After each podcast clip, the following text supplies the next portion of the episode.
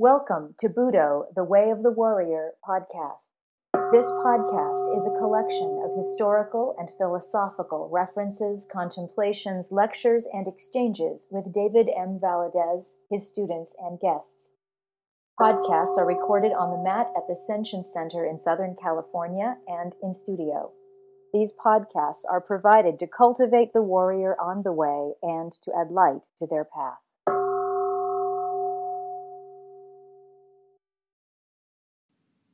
People say that practicing Zen is difficult, but there is a misunderstanding as to why. It is not difficult because it is hard to sit in the cross legged position or to attain enlightenment. It is difficult because it is hard to keep our mind pure and our practice pure in its fundamental sense. The Zen school developed in many ways after it was established in China, but at the same time, it became more and more impure. But I do not want to talk about Chinese Zen or the history of Zen. I am interested in helping you keep your practice from becoming impure. In Japan, we have the phrase shoshin, which means beginner's mind. The goal of practice is always to keep our beginner's mind. Suppose you recite the Prajnaparamita Sutra only once. It might be a very good recitation, but what would happen if you recited it twice, three times, four times, or more? You might easily lose your original attitude towards it. The same thing will happen in your other Zen practices. For a while, you will keep your beginner's mind but if you continue to practice one, two, three years or more, although you may improve some, you are liable to lose the limitless meaning of original mind. For Zen students, the most important thing is not to be dualistic. Our original mind includes everything within itself. It is always rich and sufficient within itself. You should not lose your self sufficient state of mind. This does not mean a closed mind, but actually an empty mind and a ready mind. If your mind is empty, it is always ready for anything. It is open to everything. In the beginner's mind, there are many possibilities. In the expert's mind, there are few. If you discriminate too much, you limit yourself. If you are too demanding or too greedy, your mind is not rich and self sufficient. If we lose our original self sufficient mind, we will lose all precepts. When your mind becomes demanding, when you long for something, you will end up violating your own precepts not to tell lies, not to steal, not to kill, not to be immoral, and so forth. If you keep your original mind, the precepts will keep themselves. In the beginner's mind, there is no thought such as, I have attained something. All self centered thoughts limit our vast mind. When we have no thought of achievement, no thought of self, we are true beginners. Then we can really learn something. The beginner's mind is the mind of compassion.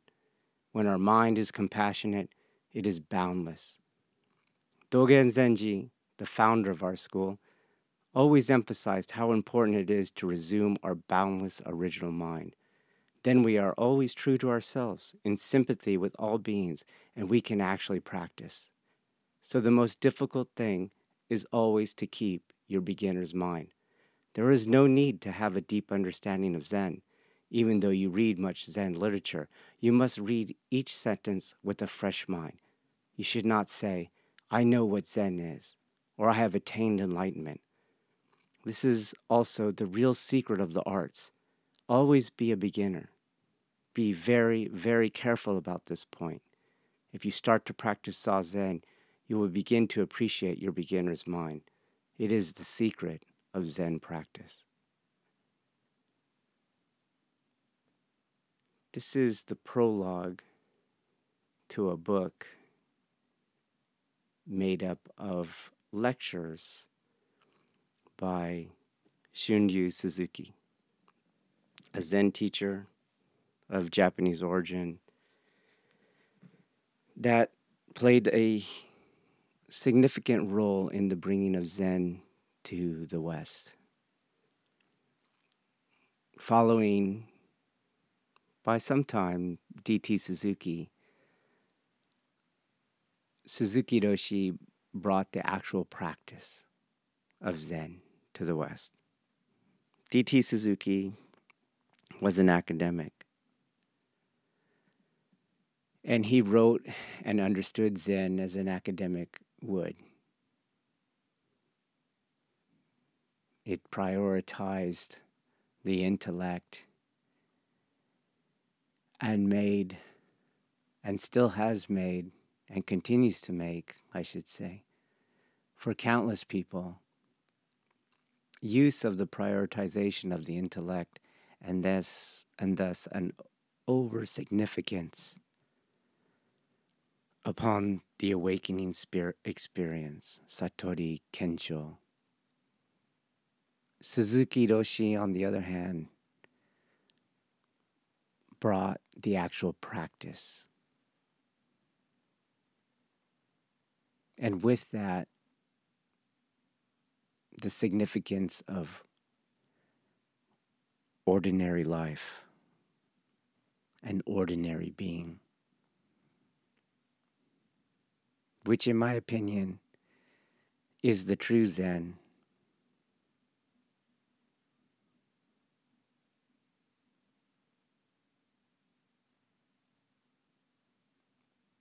These talks were given to a lay group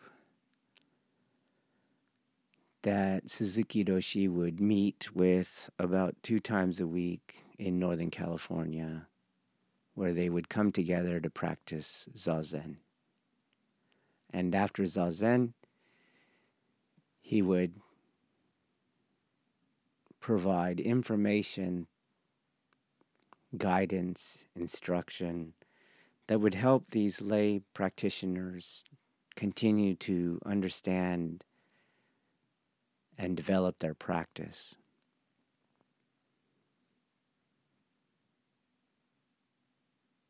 And here, as you heard, Suzuki Roshi is talking about the beginner's mind in Japanese, Shoshin.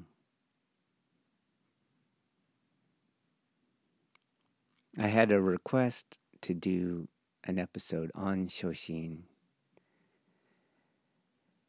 and I thought it was fitting first to point out these talks. Some of them are on YouTube. You can look them up under Shunryu Suzuki lectures. They come up. There's an audio book and Kindle and paperback book as well.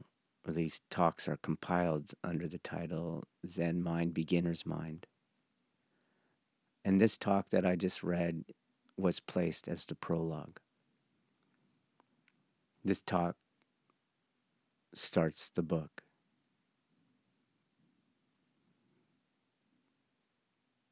As Suzuki Roshi mentioned, Shoshin is was a very important concept for Dogen, today considered the founder of Japanese Soto Zen.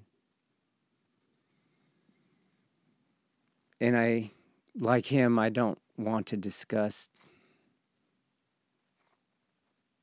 the history of Chinese Zen or Japanese Zen, but I think Shoshin as a technology for refining or developing one's own practice is a technology that comes to be used and made more important under certain conditions. I think it was the same for Dogen as he was founding a new school and the reasons why he felt a new school had to be developed. I think it is the same reason why we see Suzuki Roshi giving this direction or this pointer to a lay group who really hasn't committed 100% towards Zen practice. And why we, especially as moderns, and especially in an art that can be quite esoteric, not only in its very structures, but because it was developed from a pre modern modality. It's very important for us too to make use of this technology of self called Shoshin. So, going into briefly what Dogen faced in Japan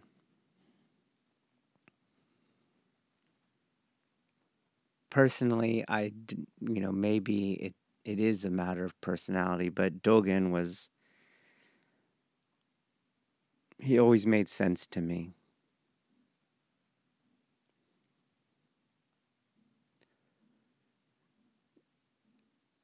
And I was often at odds with my academic mentor in my doctorate program in Japanese religious culture. My mentor hated Dogen. He saw him as a as a kind of Puritan, conservative,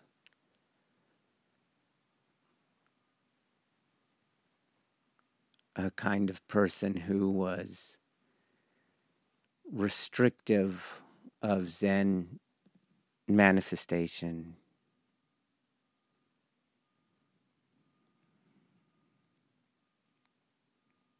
and this disagreement because I respected the man well and as much as I respected how Dogen spoke to me, led me to look a little bit deeper into his historical context. And briefly, it is the following. By the time Dogen came around, what was being called Zen had been thoroughly integrated into the political, economic structures of Japan. This is a trend that happens socially over and over again throughout history. It has to do with the capitalistic nature of truth.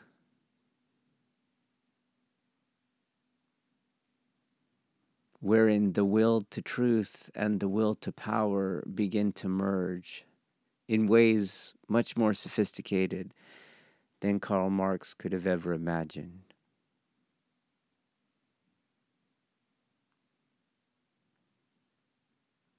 And eventually, when that happens, the natural process of moving from the religious the religious experience or the mystical experience to a priestly caste or to a priestly experience and on to an academic experience is also generated socially meaning let's take the buddha's experience so it was just one guy under a tree. And he has the experience, the awakening experience. It's very much his experience. It happens at every level of his being. His cells feel it, his mind feels it, his emotional self feels it, his intellectual self feels it. And from there, he goes on to develop a practice and a level of instruction where he tries to bring others to that experience. But as that happens,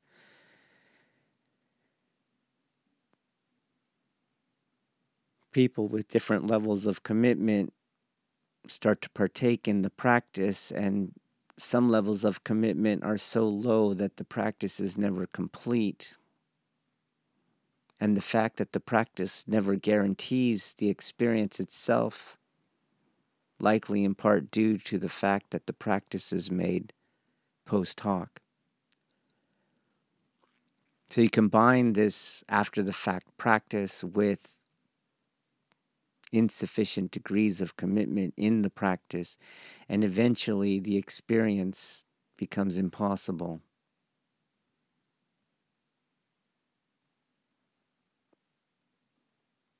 But because the experience was true for one and eventually became true for others,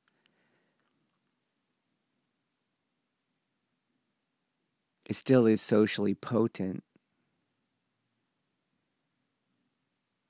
But those who don't have the experience start to use its potency politically.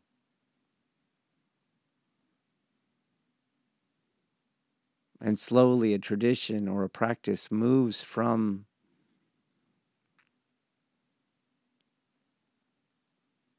the real and individual experience of the mystic to some other larger institutional beast.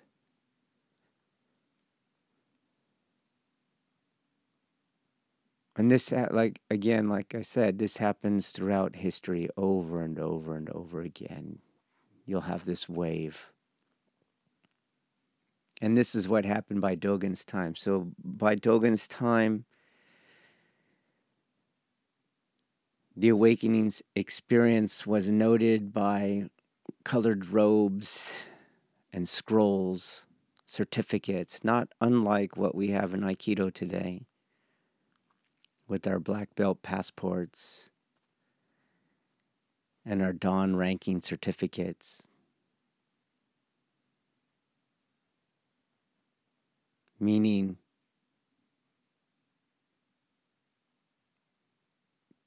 because the experience is no longer actually taking place.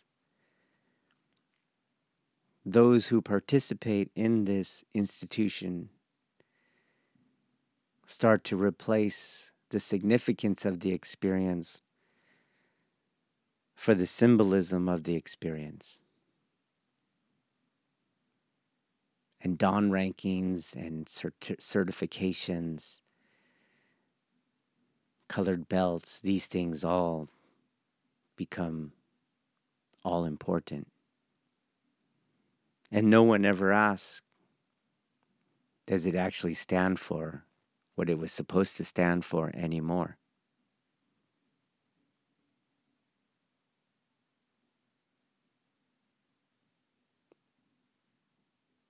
And this is what Dogen asked. So everywhere he looked, he saw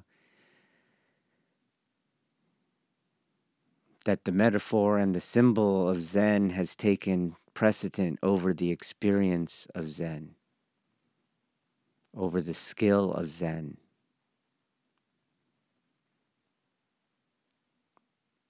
It was a long time coming in Japan by the time Dogen came around.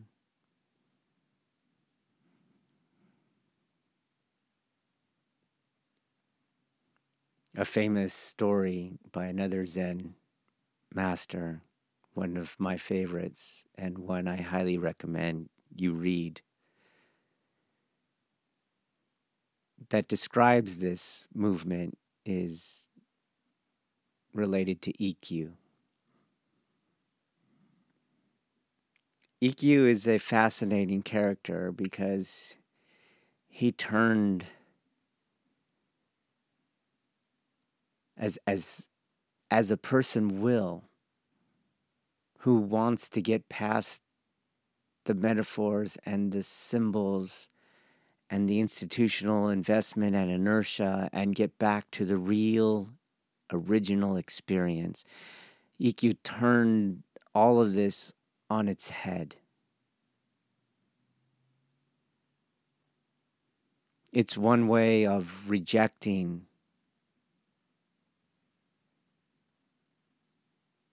what you see all around you is to invert it so we see these historical figures throughout time, throughout history as well. So Ikkyu, for example, he saw through the dependency upon the temple system for one's practice and if and he questioned to the point where if my experience is legitimate, it cannot simply take place within the blissful environment and totally artificial environment of the temple. So he spent half of his life in the temple and the other half of his life in a whorehouse.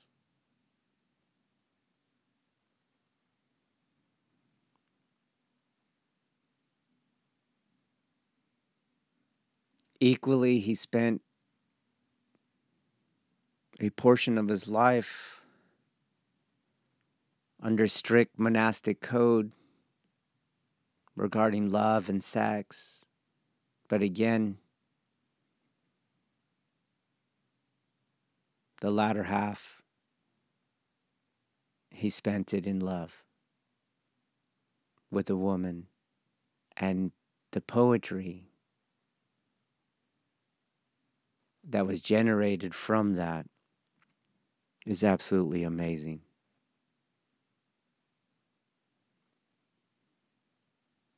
So the story with Ikkyu goes something like this.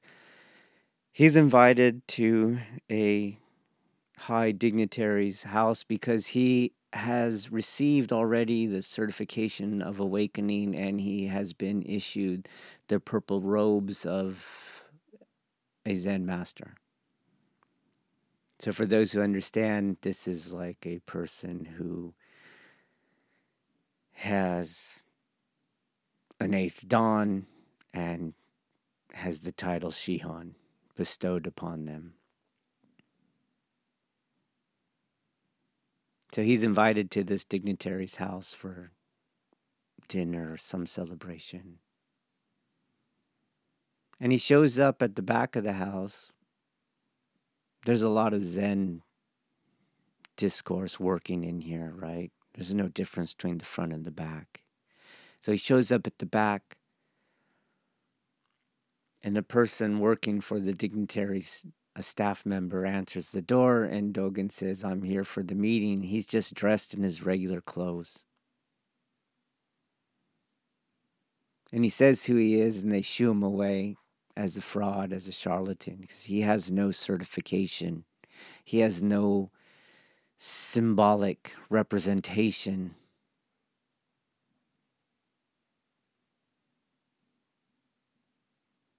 Which by that time had become more important than the actual skill. So he leaves. And he comes back later. He goes to the front door. He's wearing his purple robes or he's carrying his purple robes.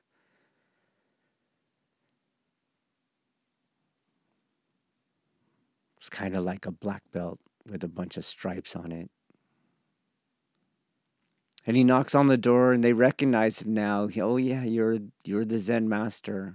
We see it in your symbols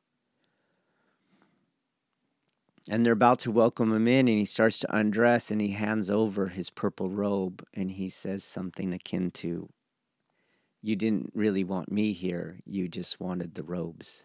Here they are. And he walks away.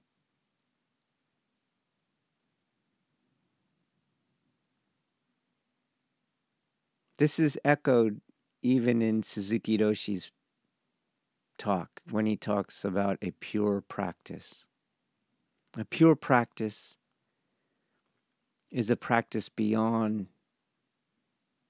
the institutional trappings of symbols and metaphors and emblems and power games. It is, as he says, based upon a pure mind, and the pure mind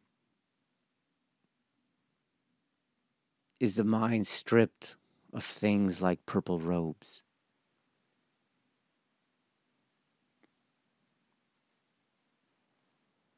So, this was the air when Dogen was looking at Zen and he realized, oh, this is crap. There's, there are all these trappings.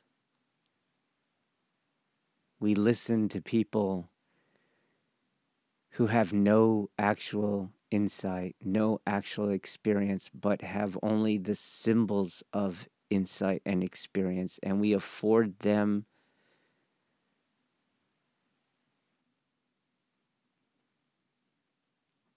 our listening, our heeding.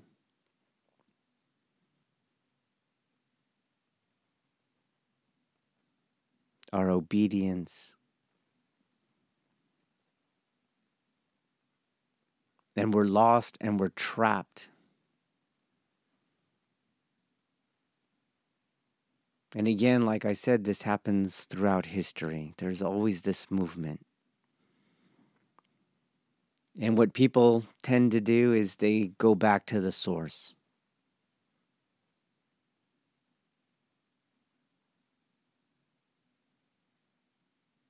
And that's what Dogen did. Japanese Zen came from Chinese Chan, and he went to China. We see that again in Aikido today as more than ever, people are trying to get back to what O Sensei did.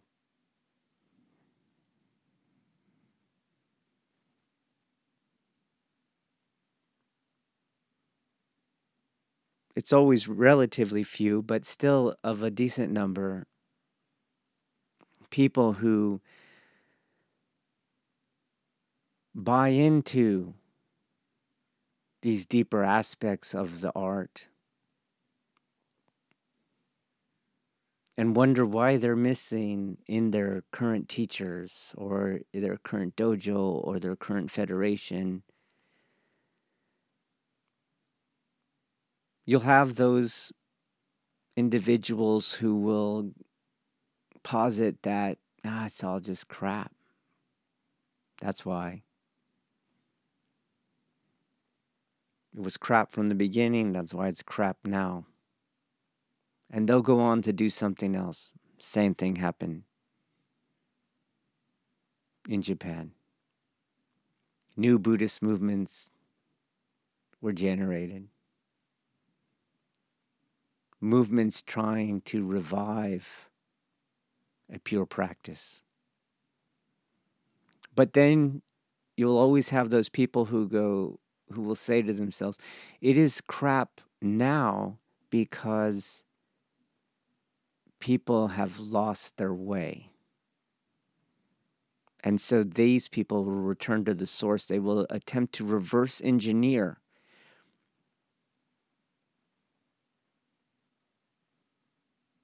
what once was but is no more.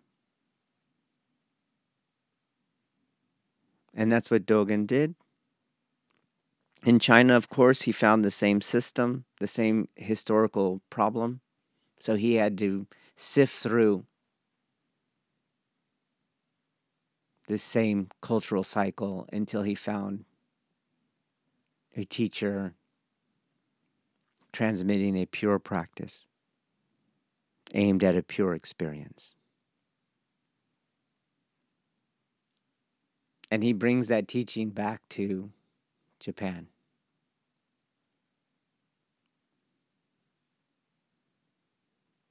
So when you bring a teaching like that,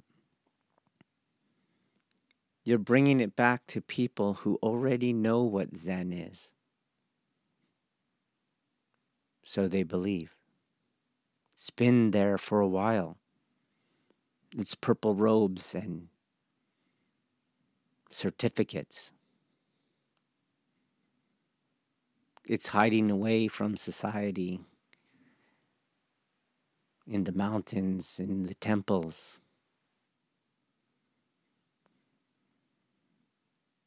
Well, from the Zen experience, this is an obstacle to gaining that experience. And since a master, whether it be Zen or whether it be Aikido, or whether it be any form, any practice aimed at an original experience, since that master can never really teach the experience itself, but only a practice that generates a likely chance for the Deshi to discover it on their own. Your teachings then become a matter of giving these kind of course corrections, these kind of technology of self tweakings.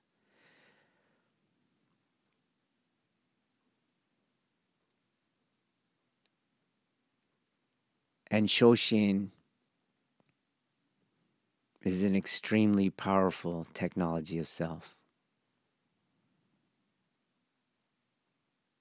Especially for groups of people who already know what the experience is before they had it.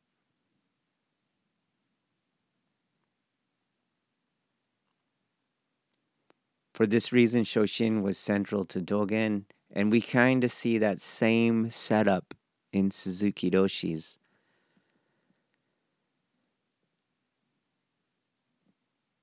Teaching. He had to bring up look, you're not going to understand what we're doing if you already know what we're doing before you've done it.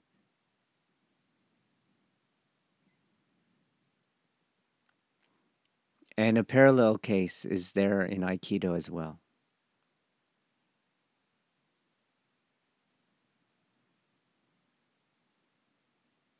Especially in schools, and I'm going to put my school in there.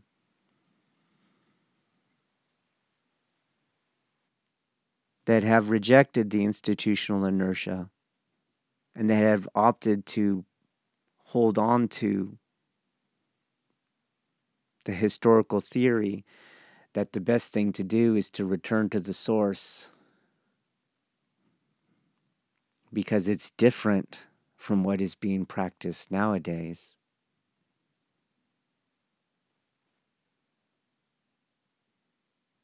You're going to come face to face to pe- with people who are experts in nowadays.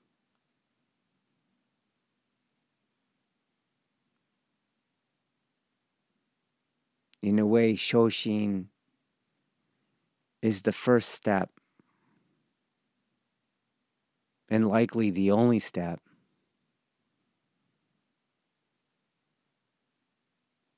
ever needed for learning something.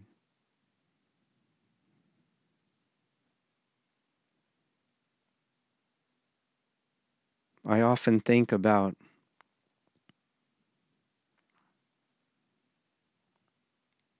how we use the word Aikido.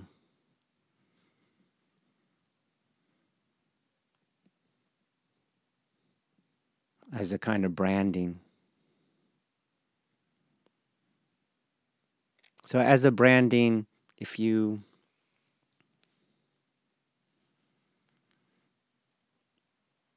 make use of the internet or in past decades, the phone book, it was always good to have your business start with the word Aikido.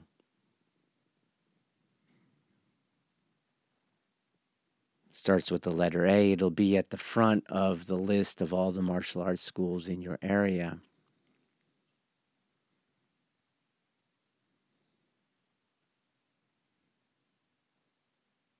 Our dojo's name is Senshin Center. in many ways, this is the opposite of a branding, a proper branding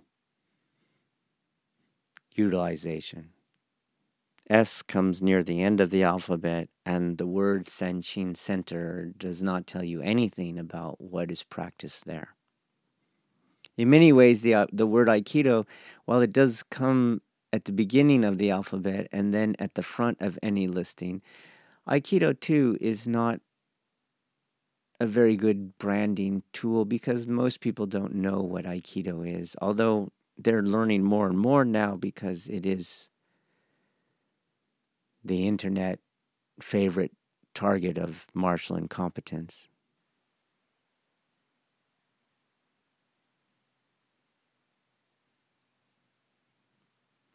So, people in my school, people very close to me, will wonder why and even protest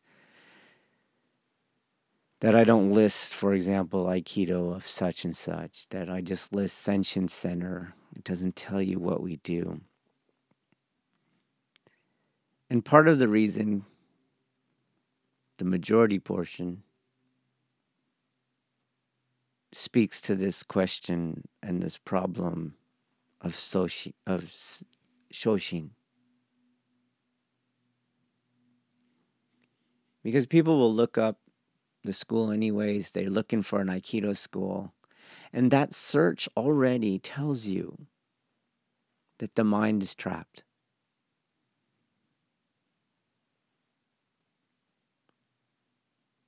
There's already a surety of what it is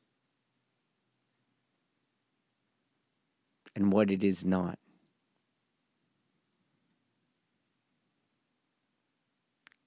And via that surety, a new member or new trial member comes into the dojo.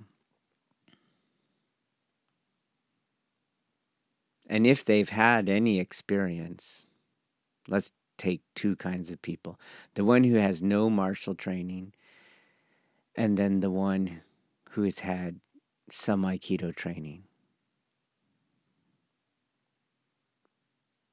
The surety of what Aikido is which allowed for the search on the internet to take place, is brought in with them, and this is not the pure mind. This is a mind already tainted by surety.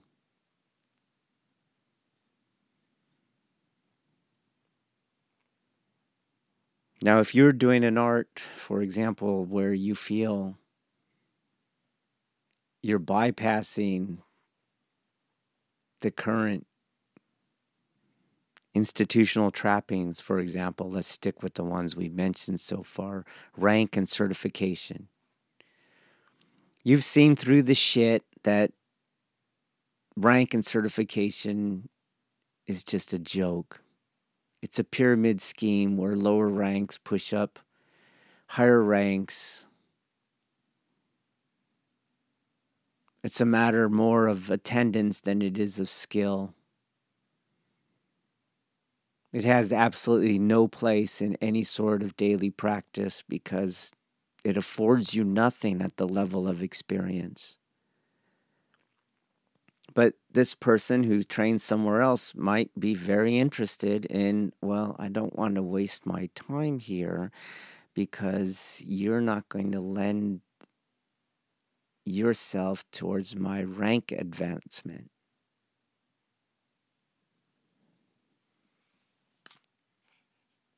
This is where you get questions like Are you federated? What, what do you do for testing?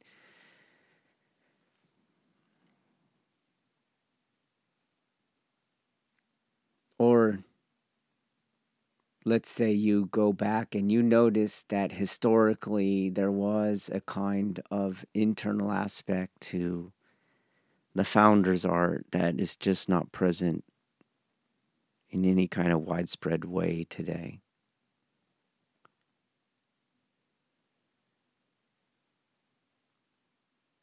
And that as such, you cannot just position your body any old way, especially at the beginning.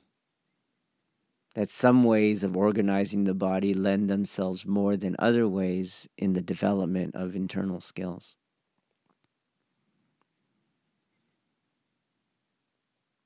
And that some widely ex- accepted ways, especially by people who have prioritized the metaphoric value of certifications, titles, and ranks that some ways associated with them might be outright wrong.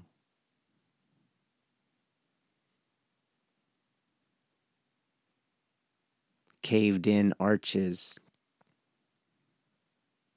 tight rope, footwork.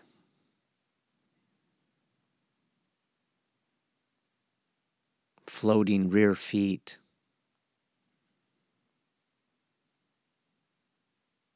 bracing angles, etc.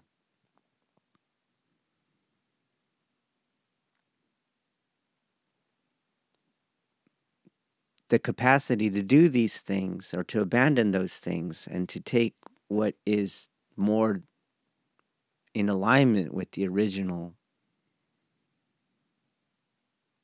physiological qualities it's going to be very difficult for that person who already knows what Aikido is. It is what they've been doing.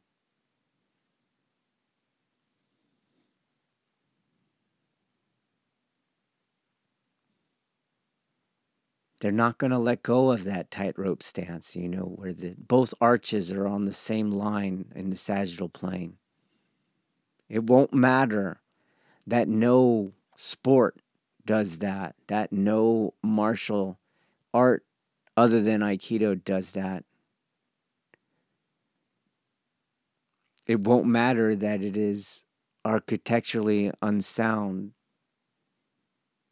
it won't matter that it uses external muscle isolation and therefore is is requires that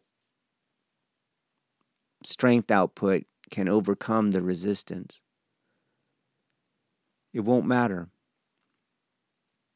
What they do what they are doing is aikido and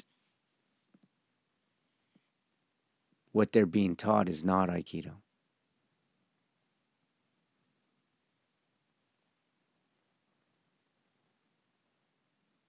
I can imagine when Suzuki Roshi was trying to teach Dogen Zen, following a dissemination of what Zen was from an academic point of view by D.T. Suzuki, it probably was very, very difficult to have people stop chasing the awakening experience, the ecstasy.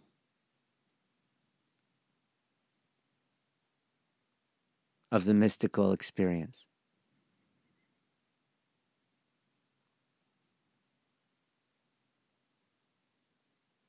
That following Dogen, his Zen, and rightly so, was about the ordinary experience.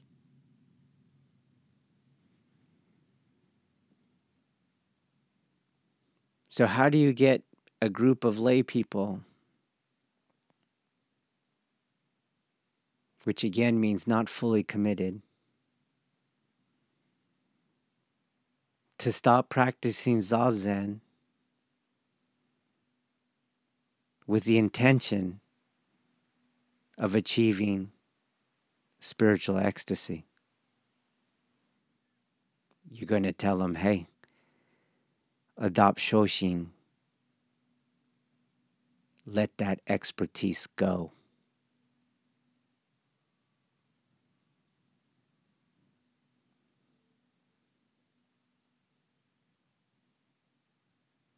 If we go back to our second person who comes into the Aikido dojo, they did a search and they're no less trapped than the first person who was doing Aikido, who knows what Aikido is. Because today,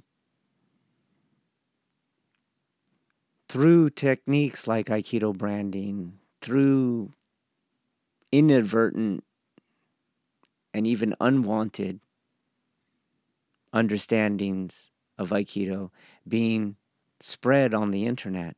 This person knows. It's a nonviolent art. It's a purely self defense art. It's where you use the opponent's energy against them and you blend with their energy. It's the way of harmony. They all know it. And with all of those phrases, they have their own understanding of what does nonviolence mean, what does self-defense mean, What does harmony mean? And all of these understandings are pre experience, and therefore they cannot be right.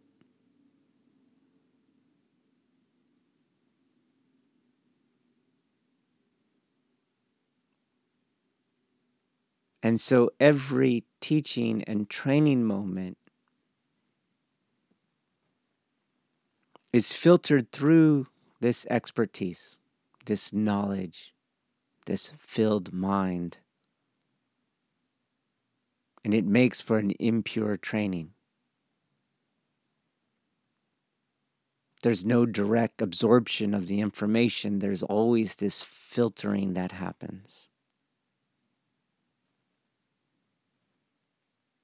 So the student looks for aspects of self defense that meet their current understanding of self defense. They look to reify their own expert opinion. And those aspects of self defense that don't are rejected.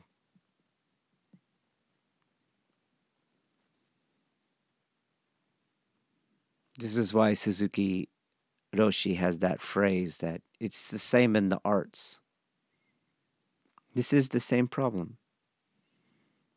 By arts, he means like tea ceremony, the martial arts, archery, calligraphy.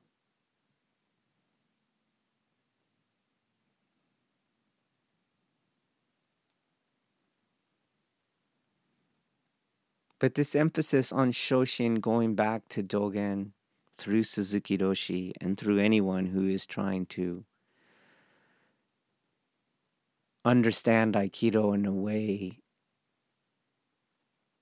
different than how it is commonly understood.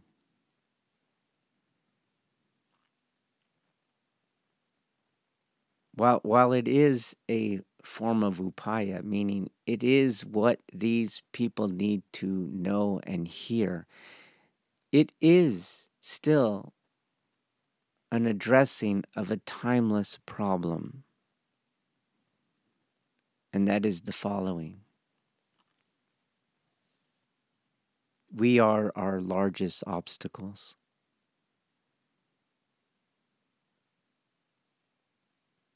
There is something in the constructs of our body mind.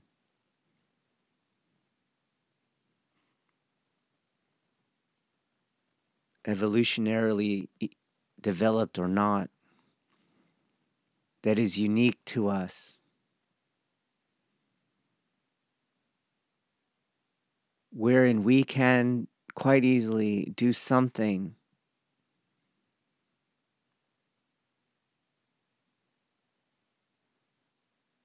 that is against our wants, our will, and our wellness.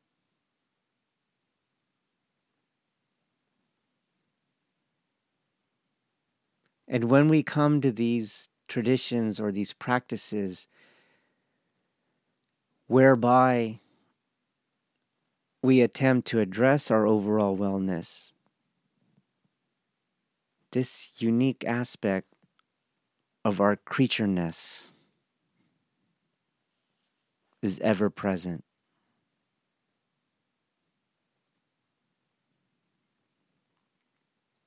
Today, on other podcasts, other websites, forums, groups, you will constantly see caveats over teachers in the martial arts.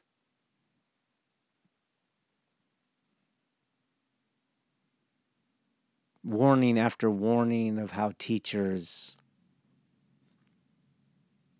will sabotage your practice.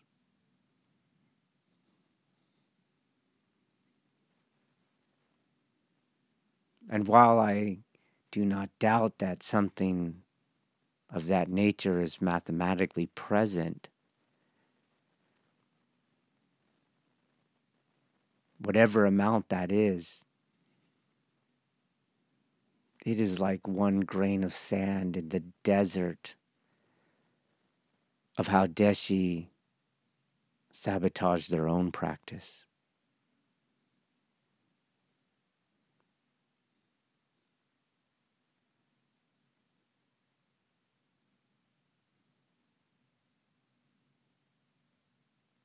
And this is one of the key ways of how they do it. No Shoshin. So, Shoshin is a technology of self, but it is a gift we give to ourselves.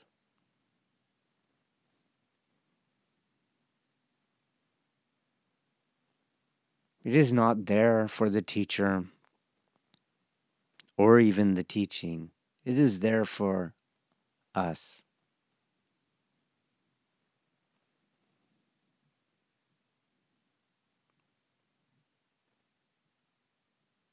We are our biggest obstacle.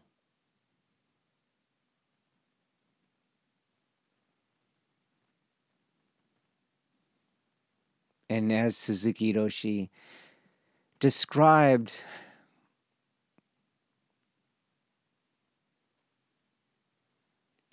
it's a timeless problem. It, it is a, a problem that is weaved into the constructs of our existence. That even if we could come in with an empty mind, we will fill it in the first year or the second year or the third year or even by the second rep or the third rep or the second day that week.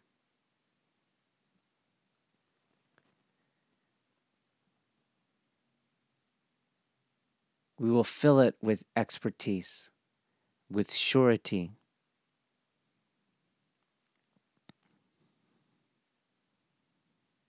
And we will thereby lose the pure experience, the pure mind, the capacity for deeper learning.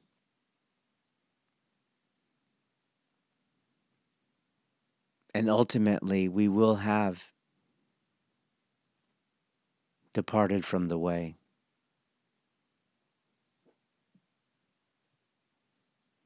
Because the opposite of Shoshin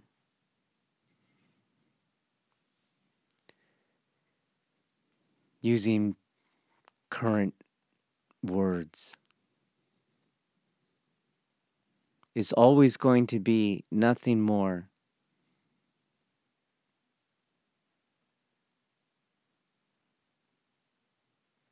than the body mind tendency to experience the world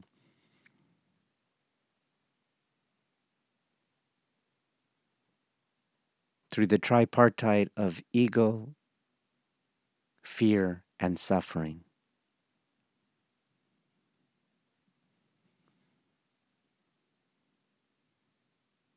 And in a teaching like Zen or Buddha, which is attempting to deconstruct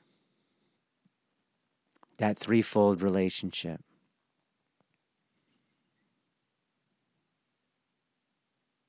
the one where identity and fear feed each other, self attachment and fear feed each other, and then get multiplied by the energy of suffering. And now further reified. the use of this threefold aspect of ourselves is the exact opposite of Zen, the exact opposite of Buddha. Which is why anyone stuck in that cannot demonstrate these arts at their higher levels. For example, the Zen practitioner cannot find Zen in ordinary life. Or the Aikidoka cannot exhibit Takemusu Aiki or the spontaneous expression of the art outside of controlled environments.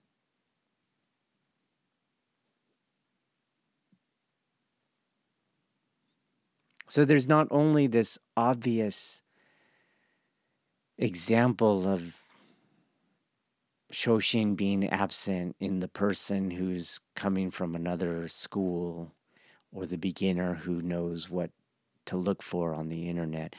There is just this thing in us, this aspect of ourselves.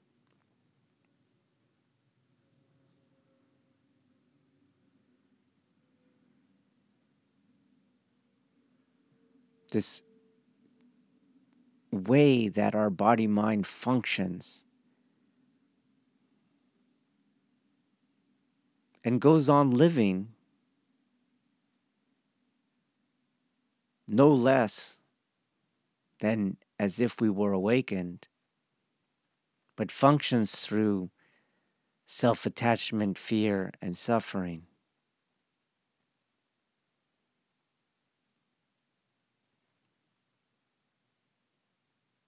And this is what we must ever be on guard for, in the sense that we must continually observe the self and look for this surety.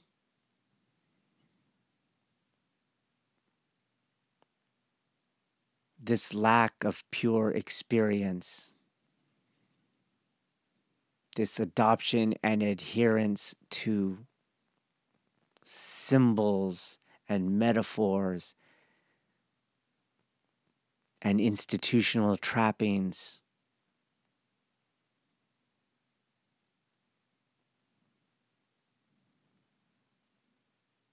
This ongoing effort to remain the mystic and forever prevent ourselves from becoming the priest or the academic.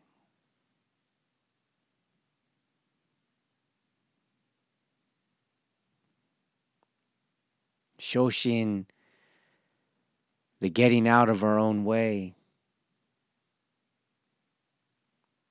the skill in humility, the emptying of oneself is both the door to Zen's experience or to Buddha's experience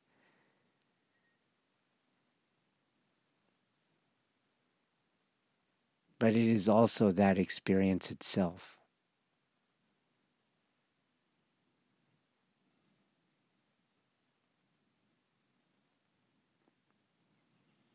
In my school, where we do not do tests, and we therefore do not have an hourly, weekly prescription or an allocation of techniques corresponding to a certain rank. We simply have daily training and a bridging of on and off the mat, an effort and an aim to find the art in ordinary life.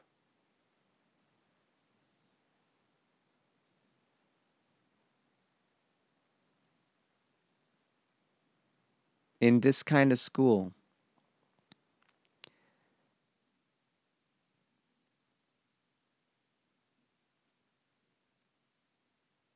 And I imagine just as in a temple, I just don't think any there is any place or any time where we can get away from this. This body mind possibility of living life with a filled mind is still present.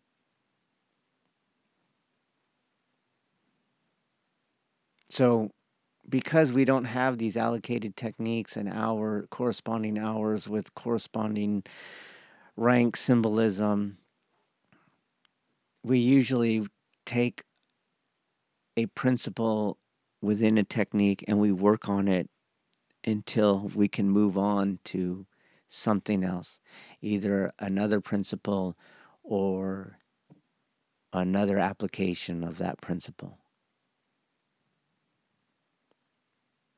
To describe this more simply, we don't do the five or six favorite techniques of the teacher or more on that night. We usually work on one Kihon Waza or start with one Kihon Waza and then dig deeper into it. Going through ultimately a Shuhari investigation into the technique because on Friday we do Jiyuwaza. But we start with an adherence to form and then a deconstruction of form, all to strip away the technique to its principle that we want to focus in on. So, by default, the art is uh, limited, the way it is being transmitted. Its very pedagogy is telling you you're not learning all of the art, you're learning a principle of the art. And nevertheless, because our body mind has this capacity for filling itself, for surety, for expertise, for a functioning of the ego fear suffering cycle.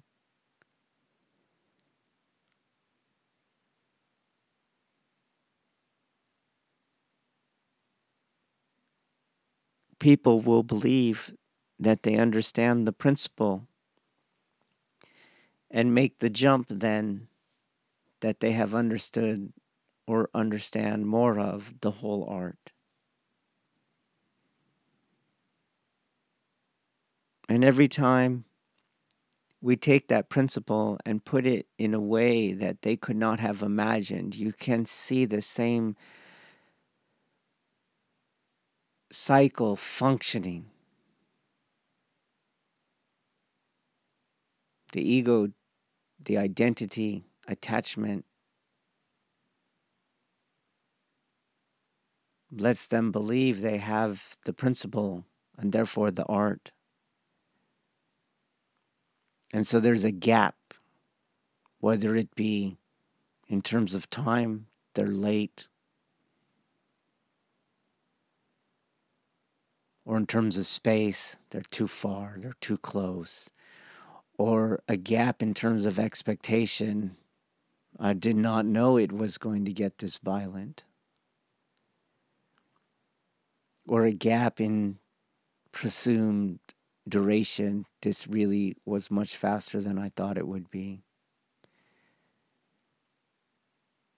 And then, of course, that gap generates the fear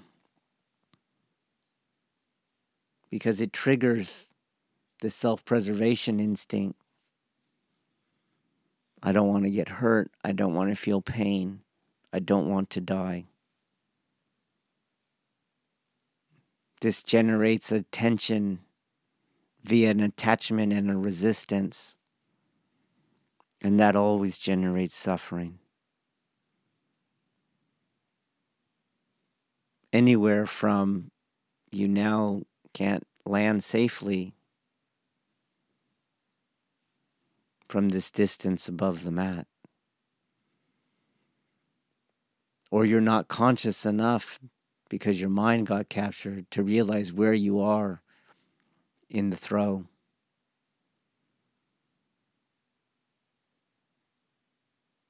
Or even just an ego bruising where you realize, I don't know as much as I think I know. It is without fail that that shows up, even in a school free of the usual institutional trappings. Because we're human and we do this.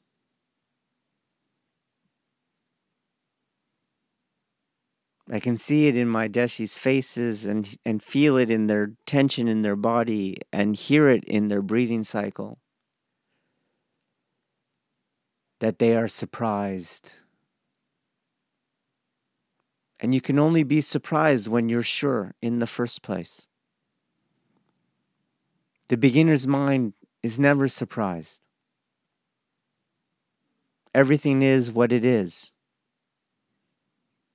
It can never be different from what it's supposed to be, different from what is expected,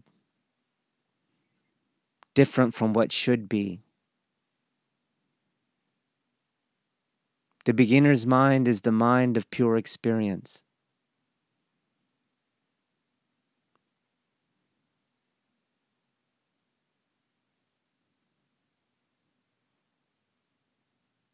And this is why it is central to Zen and to Budo.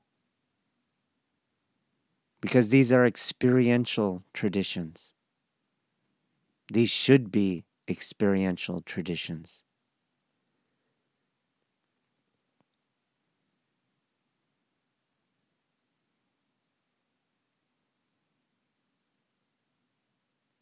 The idea that we can train without Shoshin seems far fetched to me.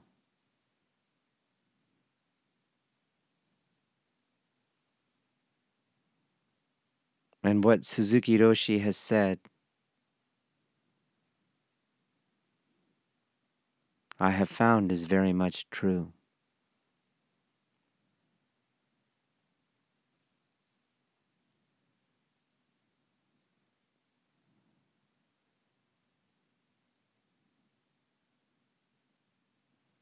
In the expert's mind, there are few possibilities. And in the beginner's mind, possibilities are infinite. This concludes this episode of Budo, the Way of the Warrior podcast.